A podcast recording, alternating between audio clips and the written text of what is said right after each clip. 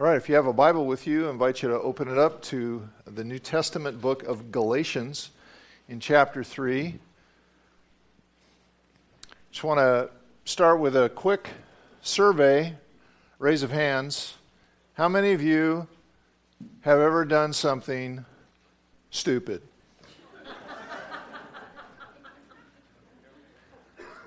Okay, I feel better now. That's I was sort of anticipating that response, but you never know. Just a quick story from my own personal experience.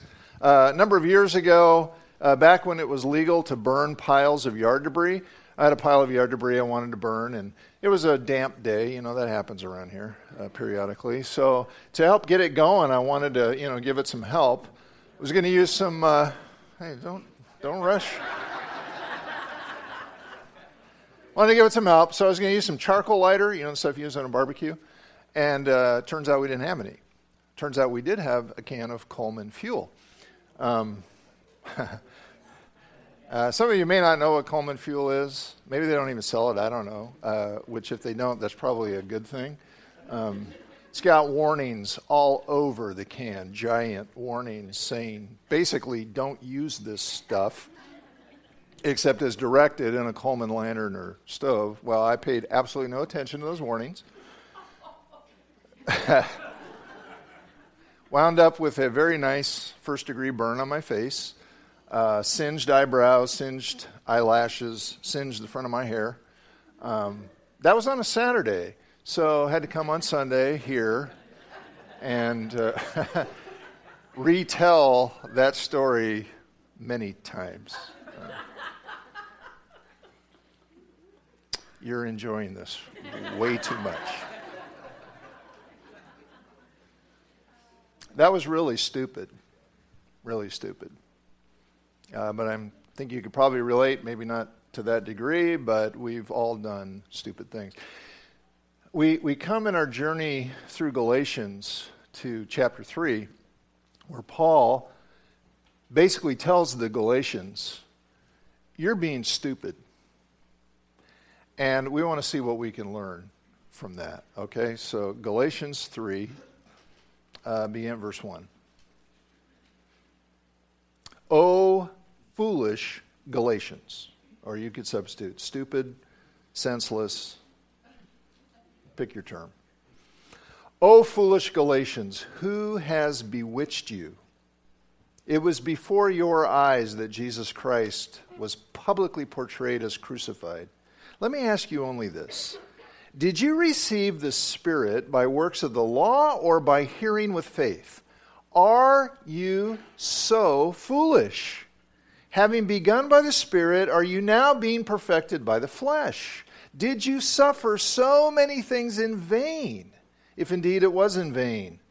Does he who supplies the Spirit to you and work miracles among you do so by works of the law or by hearing with faith? Just as Abraham believed God and it was counted to him as righteousness. so, Paul, the apostle, is not one of those people who leaves you wondering what he really thinks. If you, you know, maybe you've had conversations with people like that, you walk away going, wow, I wonder what they really think. Uh, that's not Paul. If you're doing something he thinks is stupid, either because it's going to hurt you or it's going to hurt other people, or it's going to bring dishonor to the name of Christ, uh, in all likelihood, he will tell you so. Um, the thing I find so interesting here is, is to think about, to realize who these people are that Paul is describing as foolish, as stupid. These are people who have received God's Spirit. We see that in verse 2. Which means that these are people who have responded to the gospel, the good news of Jesus, by faith, with, with faith.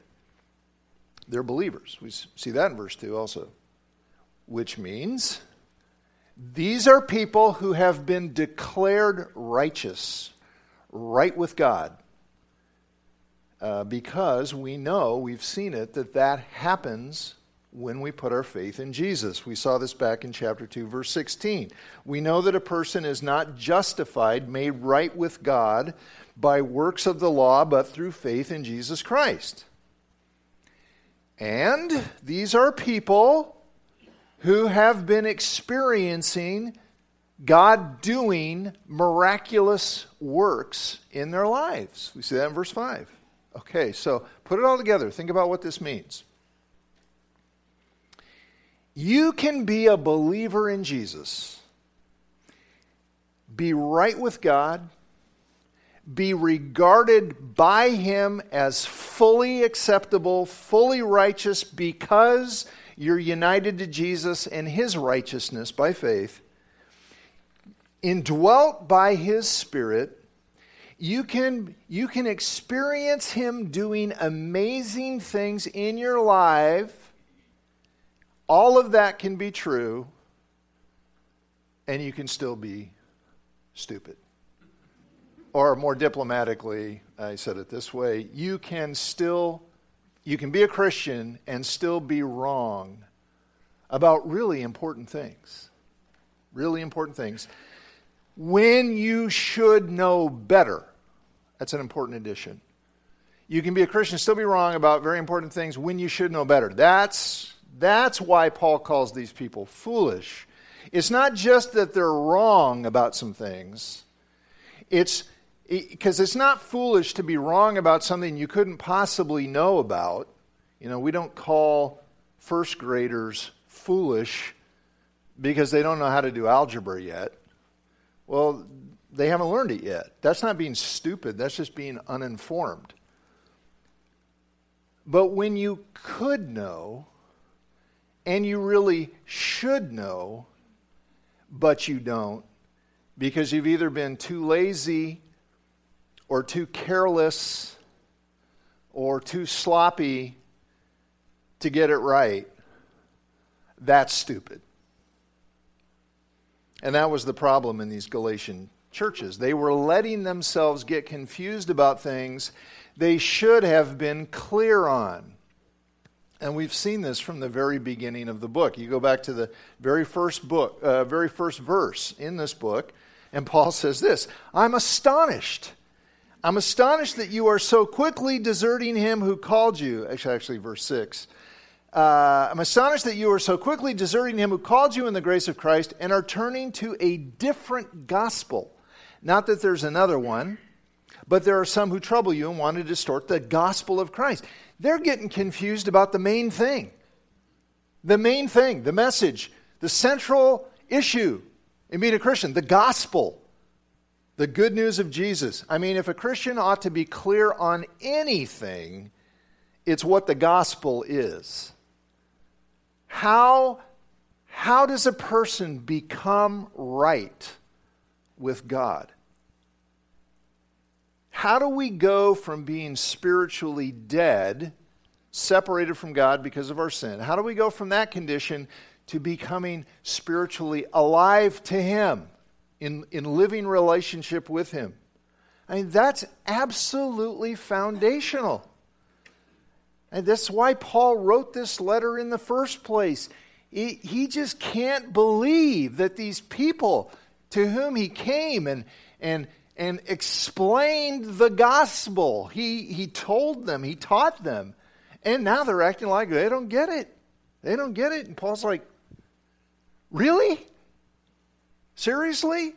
You guys are confused about the gospel? What are you thinking? And they were confused about some other basic issues as well, apparently. Like, how does a person become indwelt by God's Spirit?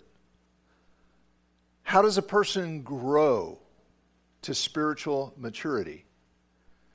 I mean, these are questions they should have known the answers to. Now, if you're here and you're not sure how you would answer those questions, well, that's completely legitimate. You know, if you've if you've only been a Christian a short time, you haven't really been taught about these things, or you know, maybe you're here and you're still checking out this Christianity thing. But if you put your faith in Jesus, you know, a long time ago, these are things you really should know. And if you don't know them, then you need to make the effort to learn. See, it's not foolish to be ignorant.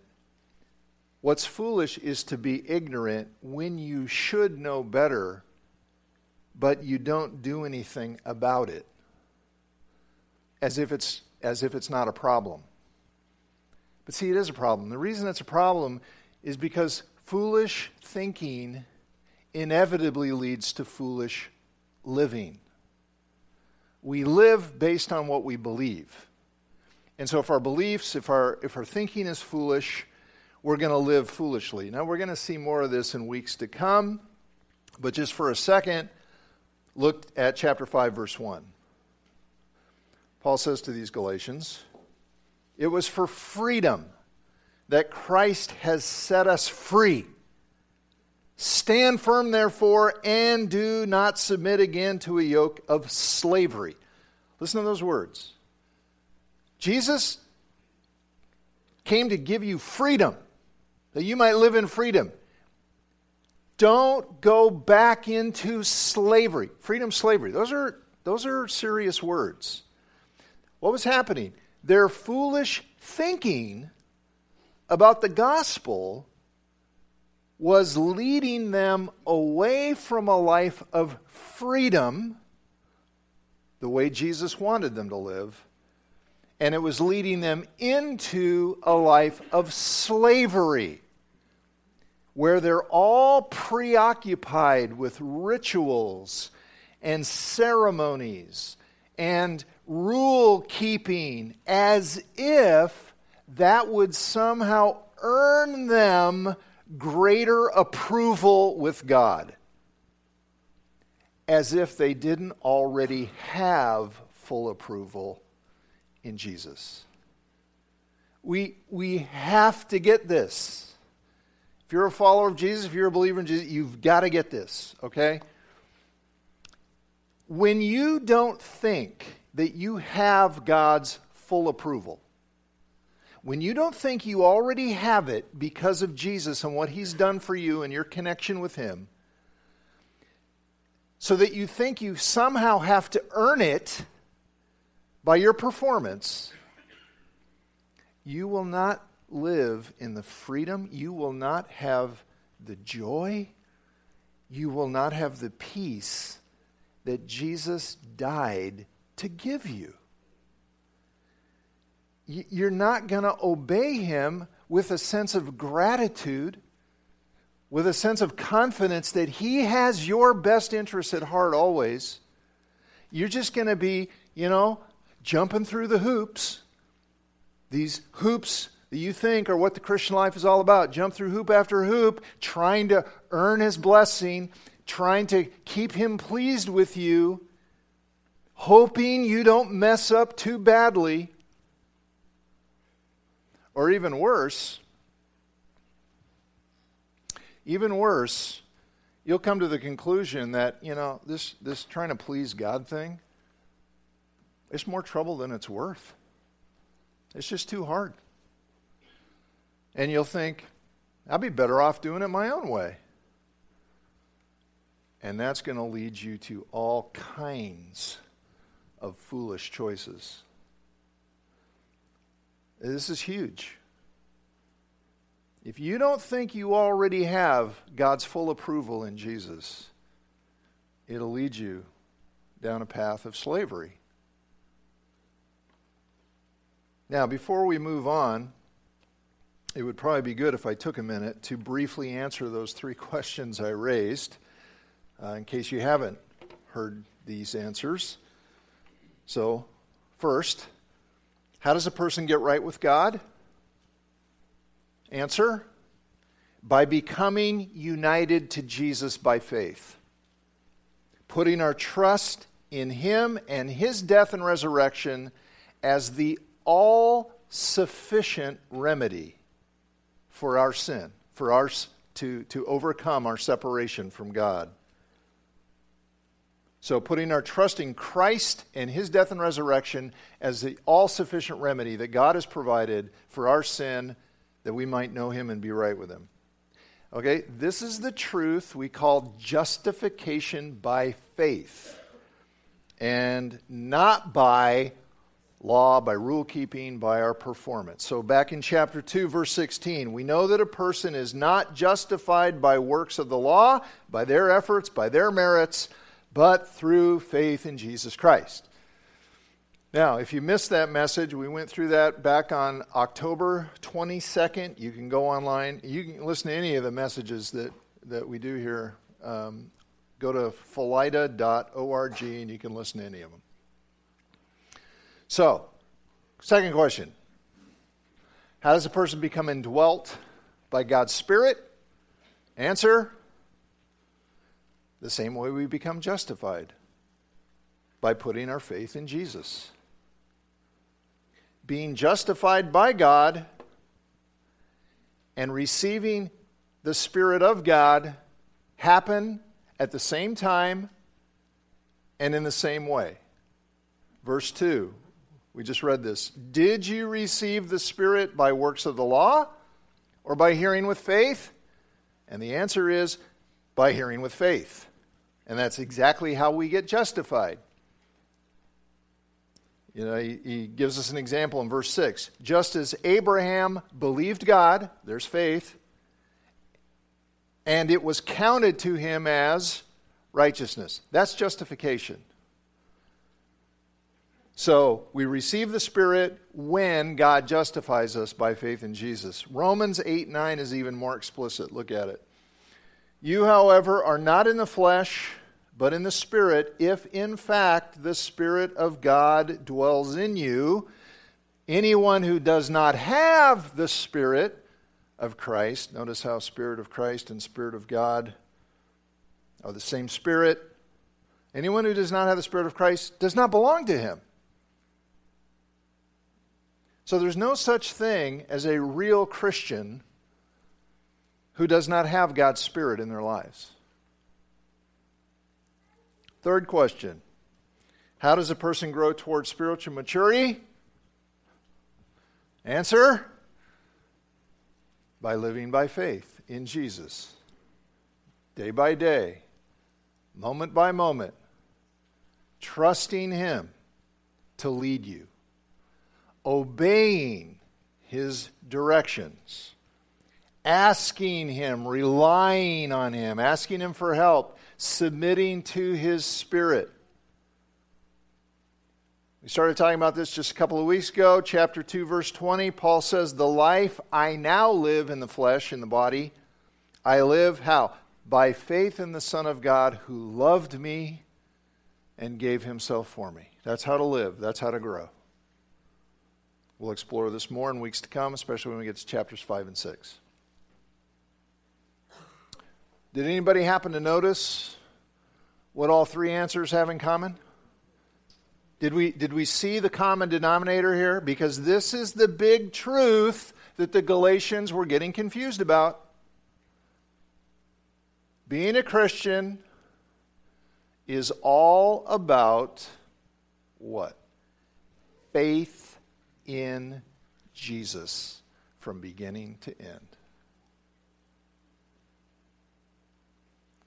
But the Galatians were starting to think the Christian life is all about something else. It's all about their performance, their keeping of the law, their ability to obtain God's approval and keep His approval or get more of His approval by their efforts, by their merits, by their achievements. And that's just, let's all say it together, stupid.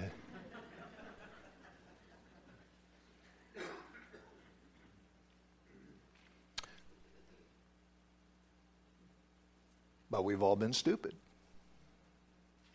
So, how do we keep from following their example? How do we keep from becoming like them? Clearly, I mean, it seems obvious to me that one of the reasons this passage is in our Bibles is so that we will learn from their example and not be that way. Um, I don't know about you, but I really don't want the Lord or one of his messengers saying to me, Oh, foolish one. Not what I want to hear. So, how do we learn from their mistake? Or, to put it, to ask it another way, how do you avoid being a stupid Christian? I really tried to think of a more diplomatic way to state that. and I just said, forget it, I'm going with it. It's clear, right?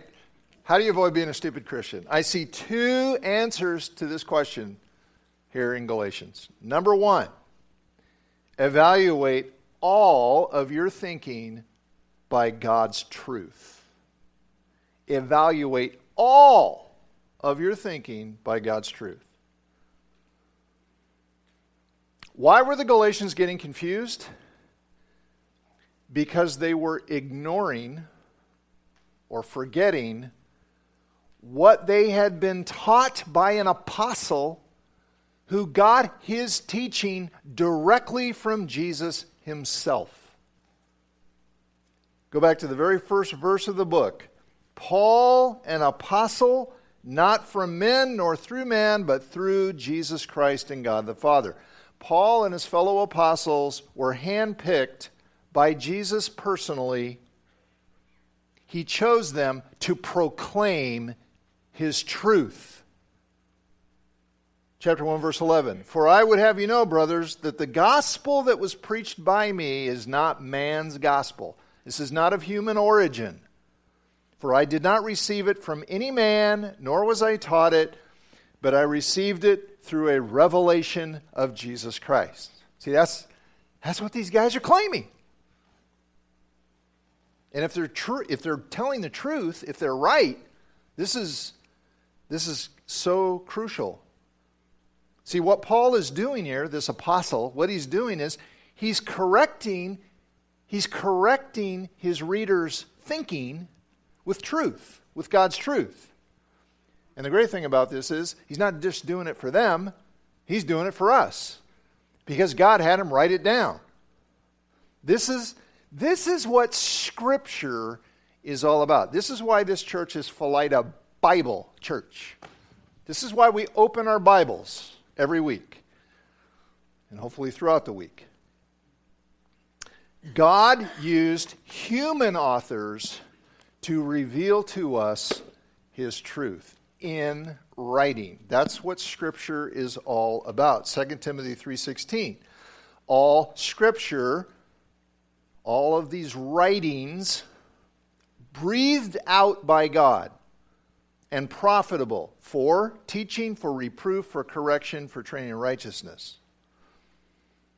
This is big. Now, if you want to explore further why we believe the Bible really is God's message written down for our good, then I would refer you to the series we did back in January of this year, January 2017, called Bible Basics. You can find those messages on the website. So if that's an issue that, you know, you're not really uh, sure about or you haven't come to resolution on or whatever, that can be a good good step for you. All right, well, because we believe that Scripture is ultimately, through these human authors, ultimately is truth from God. Here's a radical conclusion we should know it, we should learn it, we need to know it. Now, I understand that's exactly what you would expect me to say. That's exactly what you would expect to hear at Philida Bible Church. Of course, we're going to say that. And some of you might be thinking, yeah, yeah, yeah, I've heard this before. Yeah, yeah. We should read our Bibles. We should study our Bibles. We should memorize the Bible. Okay, but why? Why? Look what it says in 2 Timothy 3:16, because it's profitable. Not financially, necessarily, that's not the point. Beneficial because it's good for you.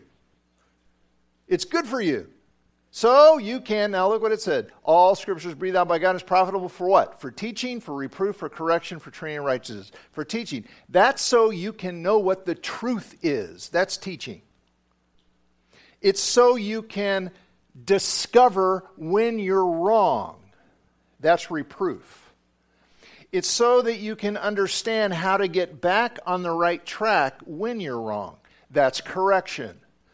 And it's so that you can live wisely, happily, joyful. That's training in righteousness. Scripture is the lens that we need in order to see life clearly, to see everything clear. Have you ever wondered why you can have two people who look at the, the same thing, same situation, same facts, same information? They can look at the same thing and come to two completely different conclusions?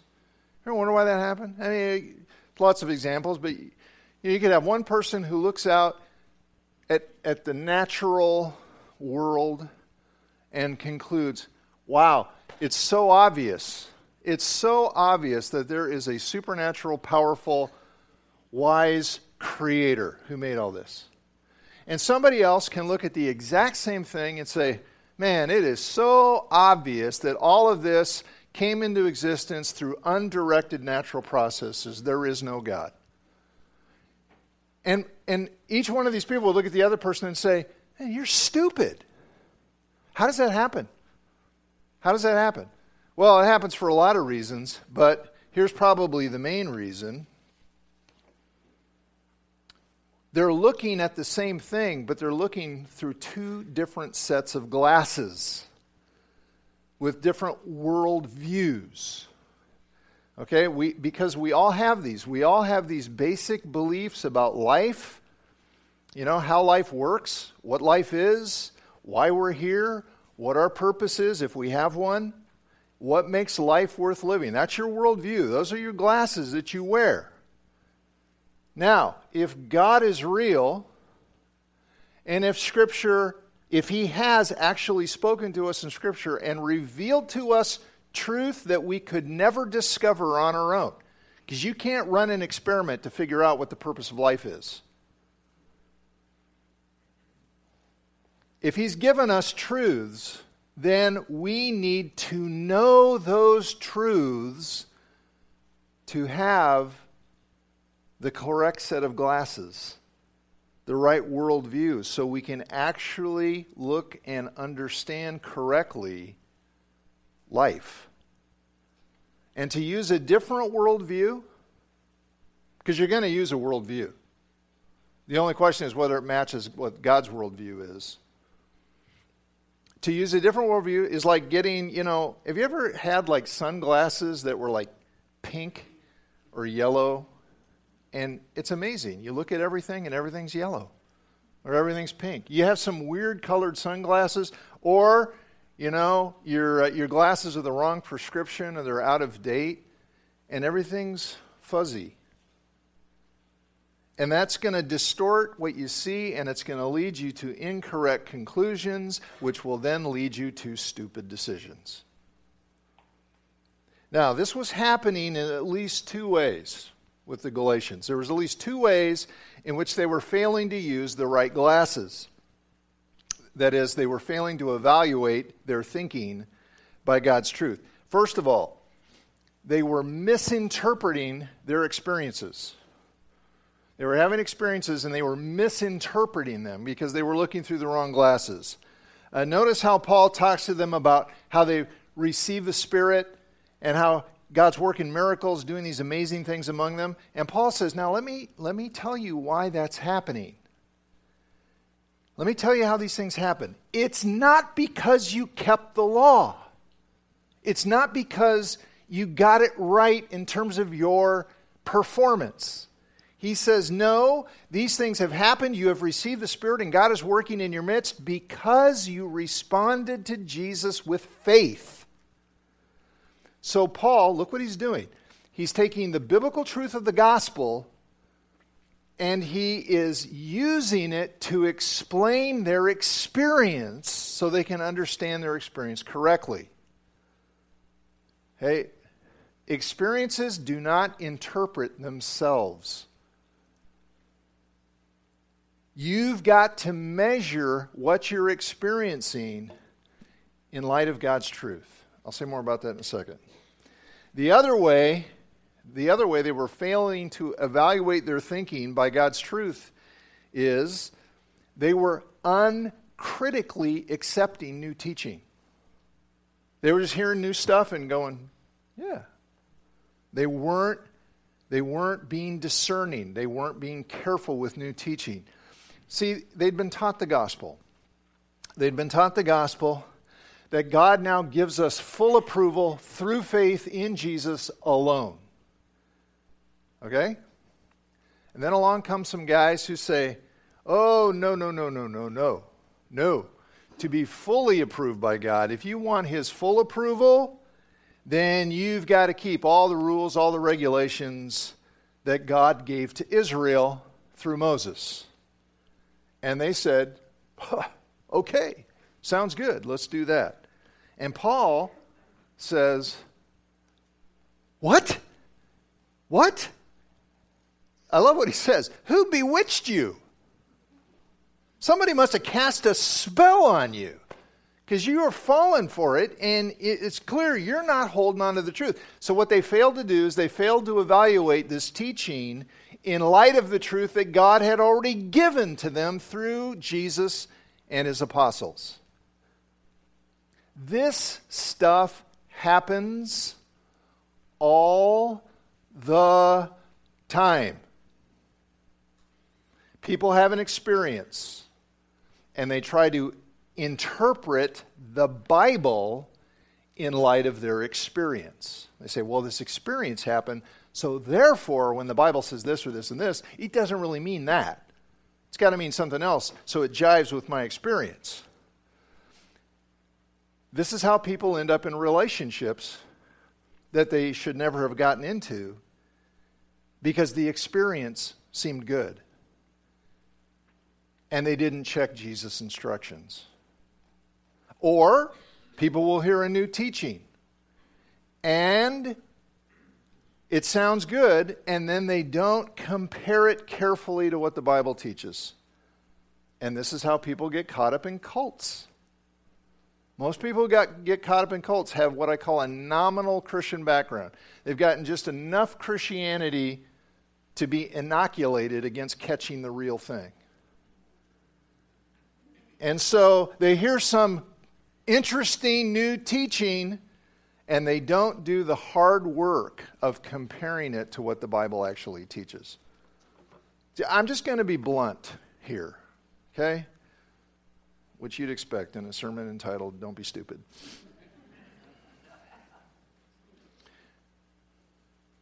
I'll include myself. When we really screw up as Christians, when we really fail in some big way, the reason is usually fairly straightforward. We either did not know what the Bible taught about that issue, or we didn't care, and we decided we knew better. That's how we screw up. I really can't overstate this. If you want to live the life that God wants you to live, if you want to avoid the kind of confusion that marked the Galatians, if you want to make good decisions and not stupid ones, there are just no shortcuts. You have got to learn what the Bible teaches about life, about all these issues. So, one more lesson how not to be a stupid Christian. Keep focused on Jesus and his merits, not on you and on yours. Keep focused on Jesus and his merits, not on you and your merits.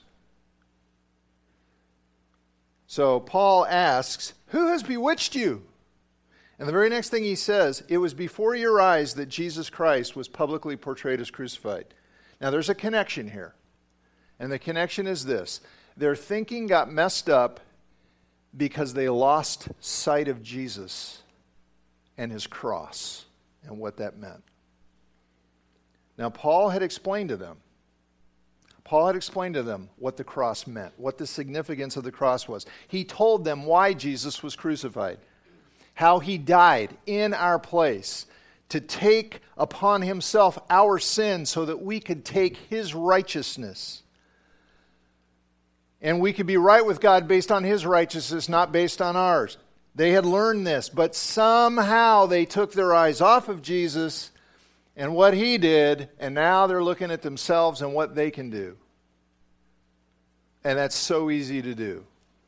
We do it all the time. And when we do it, that path basically leads in one of two really unhealthy directions. One pathway is the pathway of pride, the other pathway is the pathway of despair. When you get your eyes off Jesus and put them on yourself, it leads to pride or despair. Pride, if you think you're doing a pretty great job. Yeah, I got it. I'm keeping the rules. I'm pleasing God. I'm nailing this Christian thing. And I'm way smarter than other people. That's pride. The other path is despair. That's if you keep failing all the time.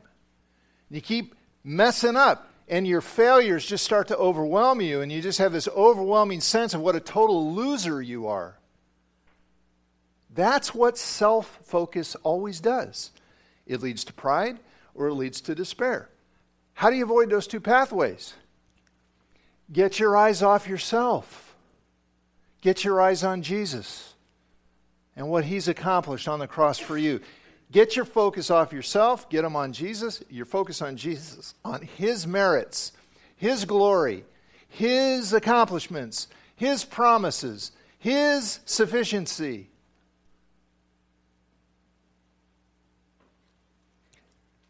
And his, his promise to do whatever it takes in your life that you might experience eternal joy. Hebrews 12, 1. Let us run with endurance the race that is set before us. So the author is comparing life to a marathon. This long, grueling race. Run with endurance the race that is set before us. How? Looking to or fixing your eyes on Jesus, the founder, the author, and the perfecter of our faith. So, the way to win the race of life is to keep your eyes on Jesus, keep your eyes on the goal, knowing He's going to perfect your faith as you focus on Him. So, whenever your gaze slips off of Jesus and gets on you, which we, happens all the time, and you find yourself, you know, either patting yourself on the back or criticizing yourself for being such a loser realize what's happened, get your focus off you, get it back on Jesus. Get it where it belongs, on the one who loved you, loves you, and gave himself for you. I'm going to ask you to pray with me. Let's, let's bow for prayer. And just as you're uh, thinking about this, just two questions to ask. Are you Are you measuring, are you evaluating your thinking about stuff in light of the truth God has given us?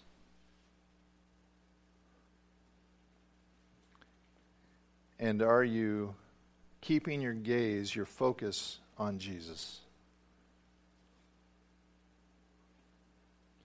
And if not, then today is a great day to say, okay, I need to, I need some adjustment here. I need to start thinking more biblically. I need to learn more what the Bible teaches. I need to take that seriously. I need to do the hard work of learning. I need to ask questions. I need to get with people who can help me get what God has taught us in His Word. I got to get the teaching right. And then I just need to live day by day with my faith in Jesus, my focus on Him and not on me. So I'm just going to invite you right now to take a minute and let's pray. Let's ask God to help us with this. Father, you are so gracious to have given us your truth. Uh, Lord, you've given us the set of glasses that we need to see all of life clearly. Uh, help us put those glasses on. Help us measure all of our thinking by your truth. And Lord, thank you that the Word became flesh and dwelt among us, and that in Jesus we see your truth brought to life, revealed in a person. And I, I, would just pray if there's anybody here who has yet to say yes to Jesus, that today would be the day that they do that. Or at least they would take the step of finding out more, asking questions, and asking you to show them the way. Lord, we, we just come to you and say, uh, help us with this. We pray in Jesus' name. Amen.